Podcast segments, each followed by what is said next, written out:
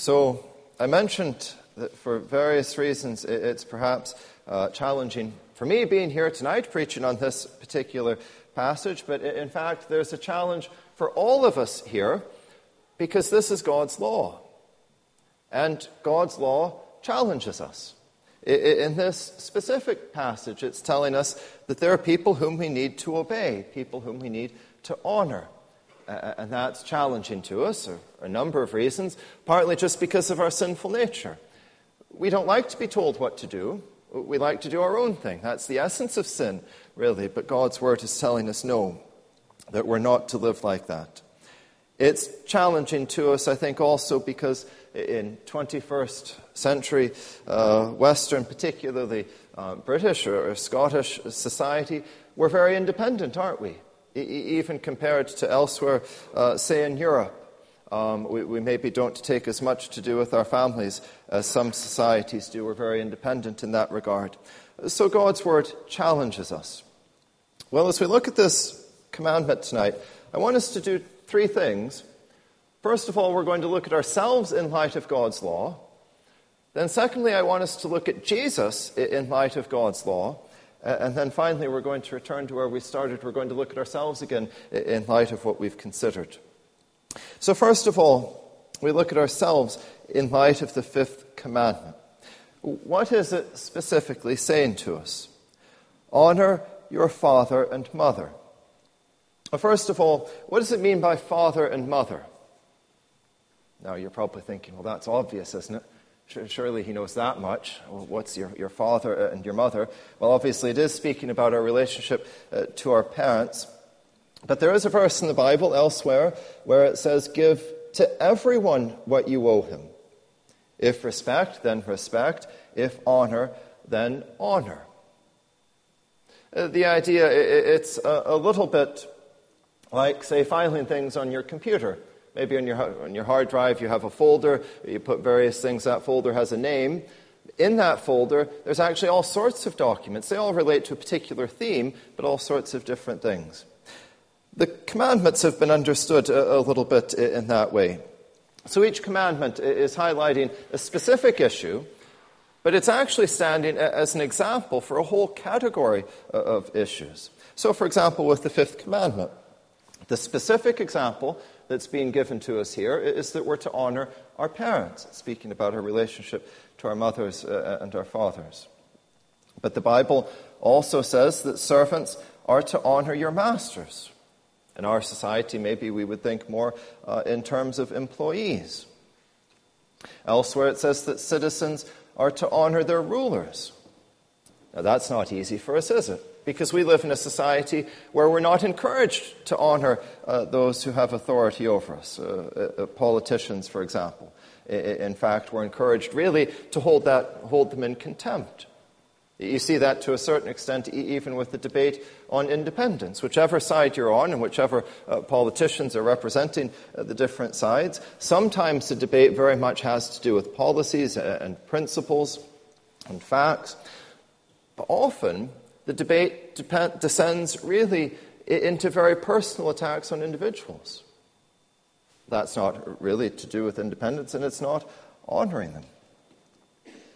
Citizens are to honor their rulers.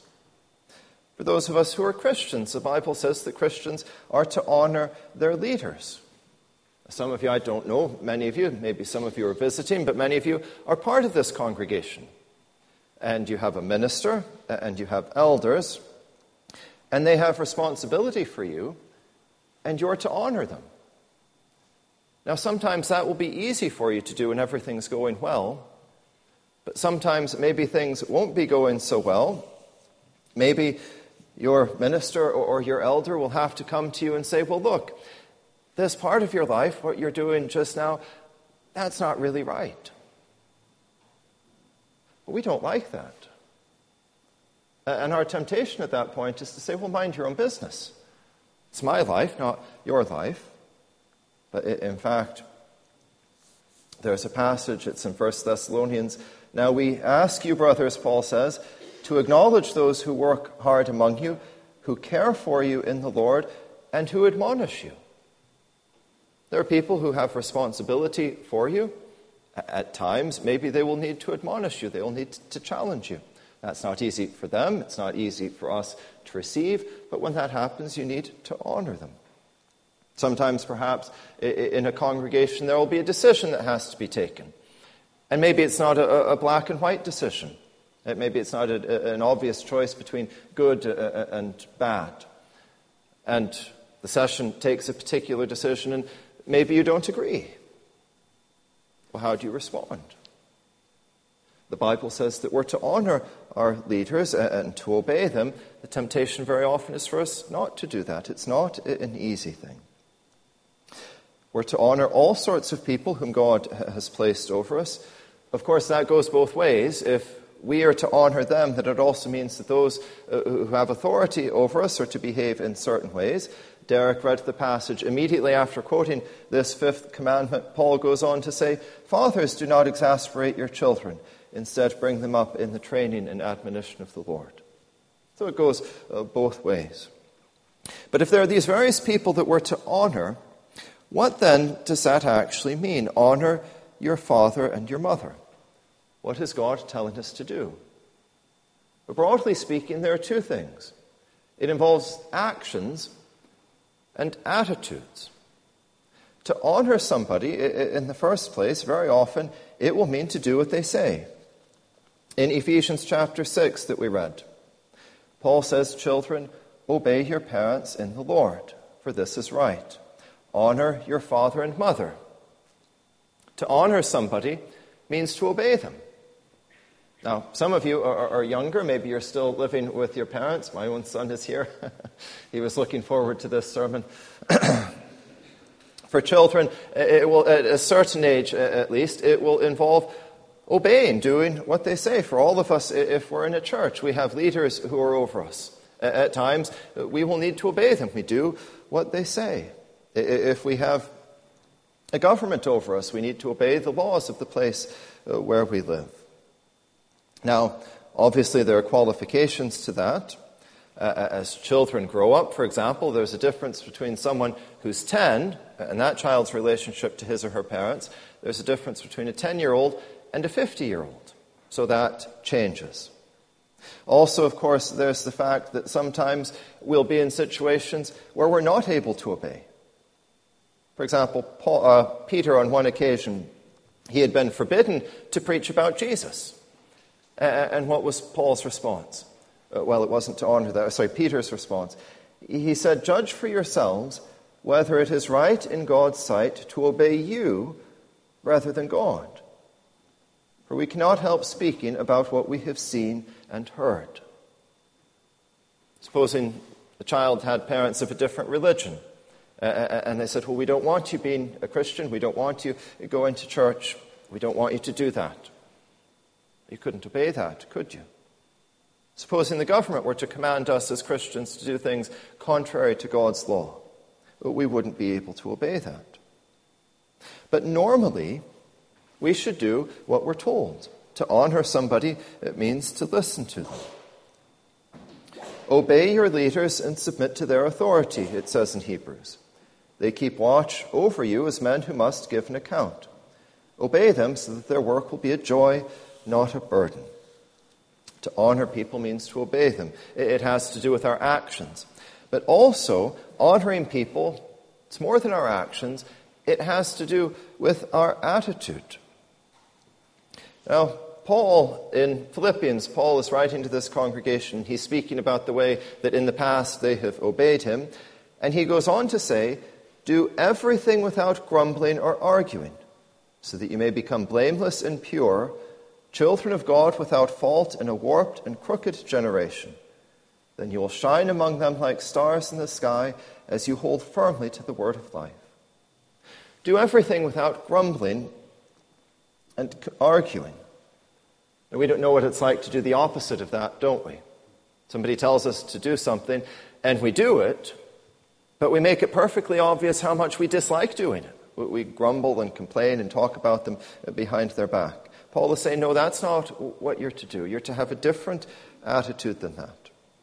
So, for example, that passage in Hebrews obey your leaders, that has to do with our actions, But then he goes on to say, Obey them so that their work will be a joy, not a burden. These leaders that you have, your minister and your elders, how do you conduct yourself with regard to them? Do you live in such a way that it makes their joy, that makes their job uh, to be a delight, something that they like to do? Or, or, do we behave in such a way that it, it makes their role to be burdensome? This commandment is speaking to our actions, we're to obey people, but it's also speaking to our attitude. So we've looked a little bit at this commandment, and we've looked at ourselves in light of this passage. As your Creator, the God who made you, He has given you His law. He tells you that there are people whom He's placed over you, there are people whom you're to obey, people to whom you're to have a respectful attitude. But what effect, then, does God's law have on us? One effect is that we realize what we're really like. When I moved to Edinburgh uh, this past summer, I was starting a new job and I had to get a photo ID. So one day, first thing in the morning, I get the bus in and I get off and I go through Waverley and stop at the little photo booth to get my photo taken for my photo ID. And I wait while it spits out the photo and then I look at it oh dear, is that what I look like first thing in the morning? What must I look like by the time it's the end of the day? You know, sometimes we're a bit taken aback when we see ourselves as we really are. That's the effect that God's law should have upon us. Because we like to think, well, I'm basically a good person, aren't I? Occasionally mess up a bit, but basically good. But as we come to God's law, as we meditate on it, and as I think, well, right, what kind of son have I been? And more than that, because this applies actually to what kind of father I've been, what, what kind of father have I been? How have I treated those in the church who have authority over me? What kind of employee uh, have I been? Well, I haven't been basically a good person, have I? That's not what my heart is like. And with all of these commandments, it should be challenging to us. And part of the reason that we know that is that if we go back to Exodus chapter 20, what was the people's response when they received the law? Did they think, oh, that's just what I'm like? I'm such a good person. When the people saw the thunder and lightning and heard the trumpet and saw the mountain smoke, they trembled with fear. They stayed at a distance and said to Moses, Speak to us yourself, and we will listen but do not have God speak to us, or we will die. When God's people experienced the holiness of God as it was revealed to them through the commandments and through that experience of God, it had a profoundly humbling effect on them, and it made them cry out for a mediator, somebody uh, to go between them and God. And so I want us to think tonight not only of ourselves in light of God's law, but I want us also to think about Jesus in light of God's law. On one occasion, Paul tells us that just exactly the right moment, God sent his son, born of a woman, born under the law. Jesus came under the law. Jesus' earthly life was shaped by God's law. So when we think of the law, we shouldn't think just of ourselves and the extent to which we have or haven't kept it. We should also think about Jesus. Because in the law, in a sense, we find a portrait of Jesus. Because he did live this way. So, what about the fifth commandment then? What reason is there to think that Jesus did this, apart from the general principle that Jesus didn't sin? But two passages uh, that come to mind. The Bible doesn't have uh, an awful lot to say about Jesus' relationship to his physical parents. But for example, in Luke chapter 2, some of you will be familiar with the passage. Jesus and his family had traveled to Jerusalem for one of the festivals. They had left. Jesus had stayed behind. And when they realized that he was missing, they were panicking. They went back to Jerusalem to look for him. And after three days of searching, they found him in the temple courts, sitting among the teachers, listening to them and asking them questions. Everyone who heard him was amazed at his understanding and his answers. When his parents saw him, they were astonished. His mother said to him, Son, why have you treated us like this? Your father and I have been anxiously searching for you. Why were you searching for me? he asked. Didn't you know I had to be in my father's house? They did not understand what he was saying to them. Then he went down to Nazareth with them and was obedient to them. But his mother treasured all these things in her heart. Now, a couple of things stand out in that passage. Maybe most of all, Jesus' question to them Didn't you know that I had to be in my Father's house? We'll come back to that in a moment. But also, think of Mary standing there. Now, Mary maybe understood a lot, but maybe she didn't have quite as clear a picture of who Jesus is and what he was doing as we do. But she was seeing all of this and hearing all of this, and she was treasuring it in her heart, wondering what all of this meant. But here in verse 51, we read that Jesus went down to Nazareth with them and was obedient to them. Jesus honored his father and mother. And that's really remarkable, isn't it? Children always think that they know better than their parents. Um, sometimes maybe they do, but they always think that they do. Well, with Jesus, it was always the case. you know, Jesus always knew better than Joseph and Mary. And we see them coming to Jesus and, in a sense, telling him off. Why have you done this, Jesus? But notice that Jesus is very respectful to them. In fact, it's emphasized that he went home and he was obedient to them. If Jesus, given who he was, if Jesus honored his mother uh, and father, then how much more should we? So there's one episode at the beginning of Jesus' life. There's another episode at the end of Jesus' life. We read it's in uh, John chapter 19. Near the cross of Jesus stood his mother, his mother's sister, Mary, the wife of Clopas, and Mary Magdalene. When Jesus saw his mother there and the disciple whom he loved standing nearby, he said to his mother, Dear woman, here is your son. And to the disciple, Here is your mother. From that time on, this disciple took her into his home. Now, a couple of things to understand here. Uh, Mary, at this point, apparently had been widowed. We're not explicitly told, but it would appear that Joseph had died. Jesus was the eldest son. He had been responsible for looking after her. He wasn't going to be there anymore. So Jesus looked, and there was John, the disciple whom Jesus loved. It's usually understood to be the Apostle John. There was John, and Jesus entrusts Mary to John. Jesus was making provision for his mother when he wouldn't be there. Now, the astonishing thing about that is Jesus was dying. Jesus was actually on the cross dying, and he saw Mary there and he was concerned about her, and he made sure that there was going to be somebody who would look after her. Now, maybe that's not so uh, astonishing, actually, when you think of what Jesus, the whole reason Jesus was doing that was because of his love and his concern for us. So perhaps it shouldn't be so surprising to us. But there was Jesus looking at Mary, in a sense, honoring his mother. Now, obviously, the, the, the relationship had changed. He wasn't a young boy, was he? He was an adult. But Jesus uh, was looking out for her. Jesus' relationship with his human parents, Joseph and Mary, was the very embodiment of the fifth commandment.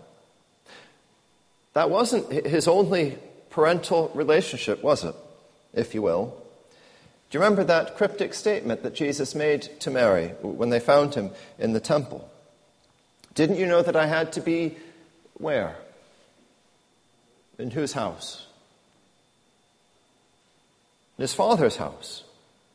It wasn't Joseph's house, uh, it was God the Father.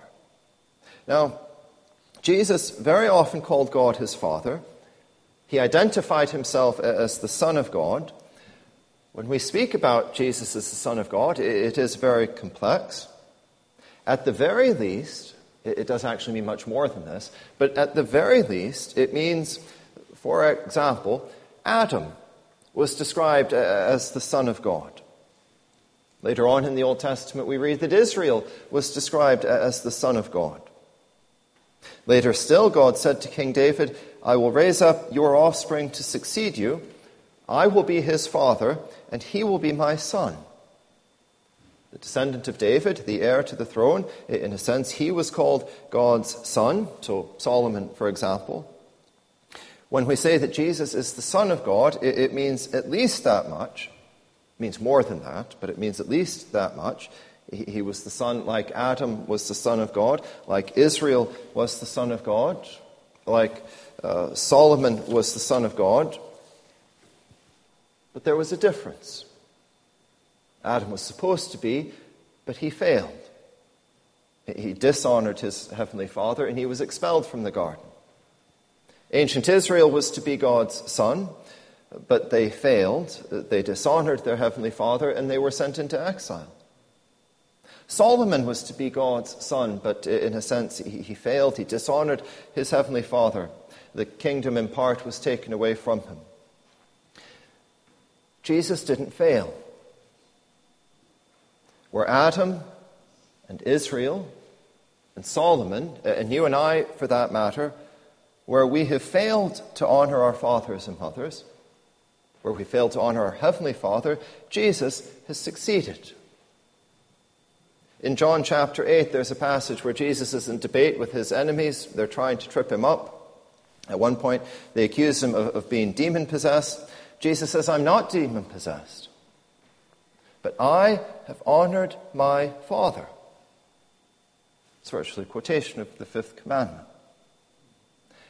And that's all the more astonishing when you think of what it meant for Jesus to honor his heavenly Father. Later in John's Gospel, Jesus says that the reason my Father loves me is that I lay down my life, only to take it up again. No one takes it from me, but I lay it down of my own accord. I have authority to lay it down and authority to take it up again. This command I received from my Father. For me to have obeyed, to have honored my parents apart from my sin, it would have been an easy thing. For Jesus to honor his Father, it wasn't an easy thing in a sense, was it? Jesus was obedient even to the point of death on a cross. And yet he did that. Now, this is the really important thing. Why did Jesus do that? Did Jesus obey the law so he could set a good example that we could follow his example? Well, there's some truth in that. But there's more than that. Remember the passage that I'd quoted earlier when Paul said that God, at just the right time, he sent his son, born of a woman, born under the law. How does it conclude? To redeem those who are under the law. Jesus' life was shaped by God's law, it was shaped by obedience to the Father's will. And why did he do that? The reason that he did that was for us. Because we haven't lived the sort of life that we should have done. When we come to God's law, it's a little bit like that experience of me staring at that photo of myself at 7 o'clock in the morning. we have a bit of a reality check. When we come to God's law, it shows us who we really are in a much profounder sense. It shows us our hearts. And we ought to be like the Israelites, crying out for a mediator. Jesus is that mediator. That's why he came. That's why he was born under the law, to redeem those who are under the law. As we come to God's law, we see our need for Jesus. Now, think of Jesus as we encounter him in the Gospels. Did Jesus ever say to somebody who came up to him, No, go away from me, you're too sinful? Did Jesus ever say to Peter, Well, no, honestly, Peter, you, have had too many shots. You know, that's it. I'm not having anything more to do with you.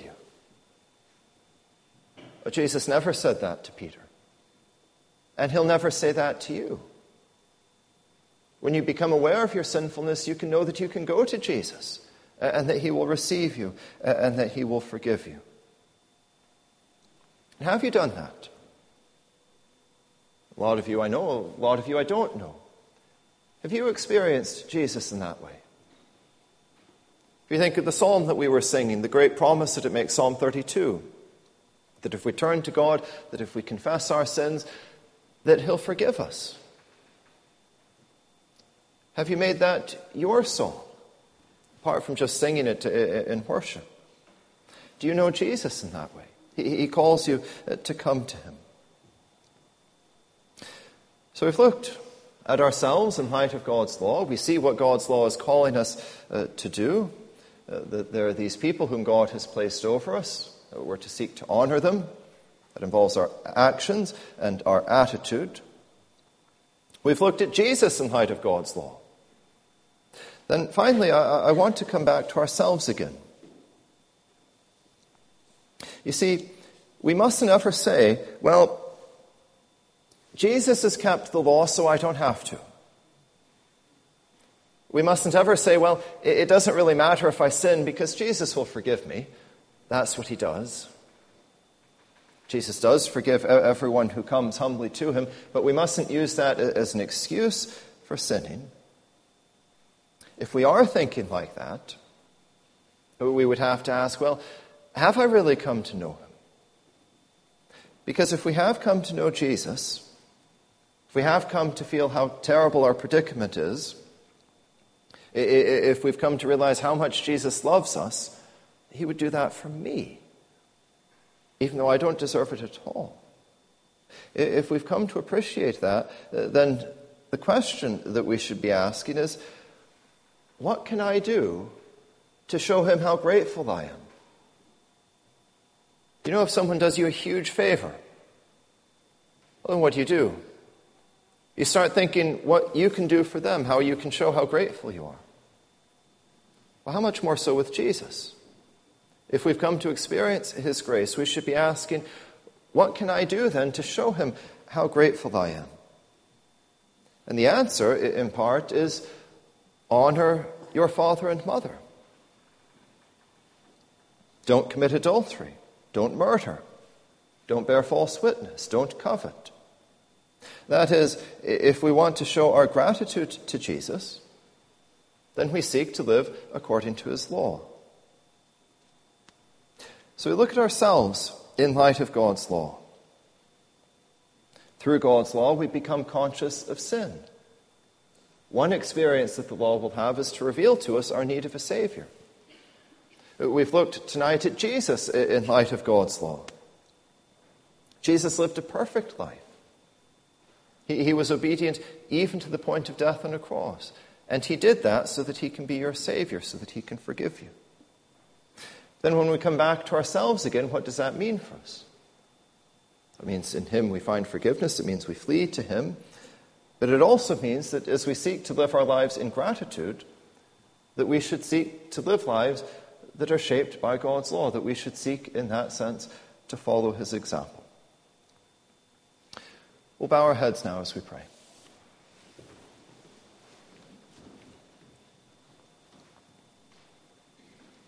Our Father in heaven, we rejoice for your goodness to us. We come humbly before you. We think of the experience of the Israelites there at Mount Sinai as how uh, your glory was revealed to them and your holiness through your law, and they trembled. Forgive us for how often we treat you as a trifling thing. We pray, Father, that you would impress upon us a sense of your majesty and your holiness. Enable us to see ourselves as we truly are, as those who have not kept your law, as those who are unholy. And in light of that, Father, we pray that you would cause Jesus to be precious to us. We confess how often we take the gospel for granted. As we consider that you should send your eternal Son into this world to be our Savior,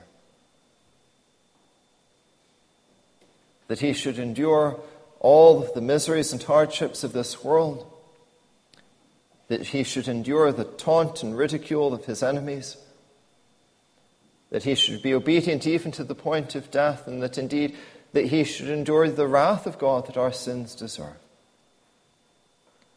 May we tremble even, Father, at that. But we ask too that we would rejoice. May we hear the voice of Jesus calling to each one of us that we would turn from our sin to you, coming humbly, confessing our sins. And we ask, Father, that you would be at work within us by your Holy Spirit. As we consider all that you have done for us, we pray, Father, that you would bless us and that you would enable us to offer to you all of our lives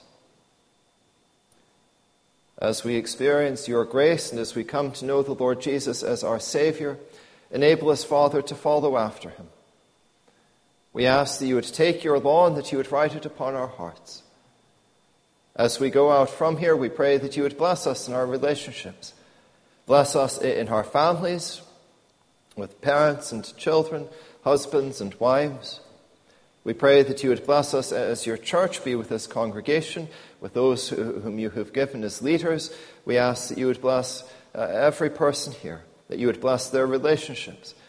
And we ask, Father, that even in a sinful and depraved world, as we cling uh, to the words of eternal life, we pray, Father, that that might be a witness to those around us. That they would see our lives and in, as imperfect as they are, but nevertheless, that they would see that there is something different about them. And we pray, Father, that you would be pleased even to use our witness, even in our daily lives, uh, to lead people to yourself. We pray, Father, for this congregation. We rejoice uh, in the evident way, the clear way that you uh, are at work here. We ask that that would continue. We pray, Father, that you would bless this congregation and bless all of your people uh, throughout this city. We pray, Father, that you would watch over each one of us now as we go from here. Hear all our prayers and forgive our sins, for we ask these things in Jesus' name. Amen.